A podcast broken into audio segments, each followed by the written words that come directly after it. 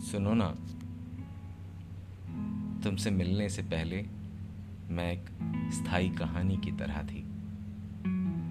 अब एक चलता हुआ निबंध हो चली निबंध, क्योंकि टुकड़ों में पाती हूँ तुमको।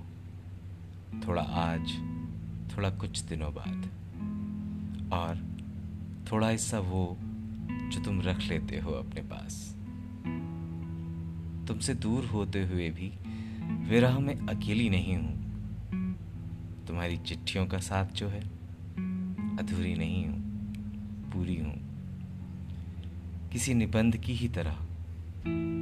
और जो तुम हर चिट्ठी में निबंध को थोड़ा और पूरा कर देते हो, तुम्हारे हर स्पर्श में मैं भी थोड़ी और पूरी हो जाती हूँ। तुम्हारी देह को आकाश की तरह ओढ़ लेती हूँ।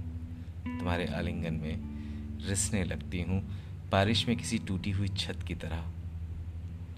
तुम्हारे पैरों के नक्शों को मेरे पैरों के साथ मिलाती हूँ।